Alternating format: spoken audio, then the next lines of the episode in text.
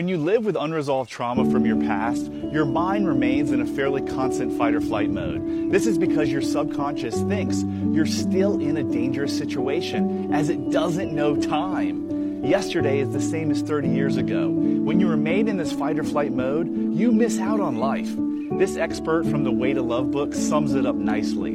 It says, quote, Think of yourself in a concert hall listening to the strains of the sweetest music when you suddenly remember that you forgot to lock your car.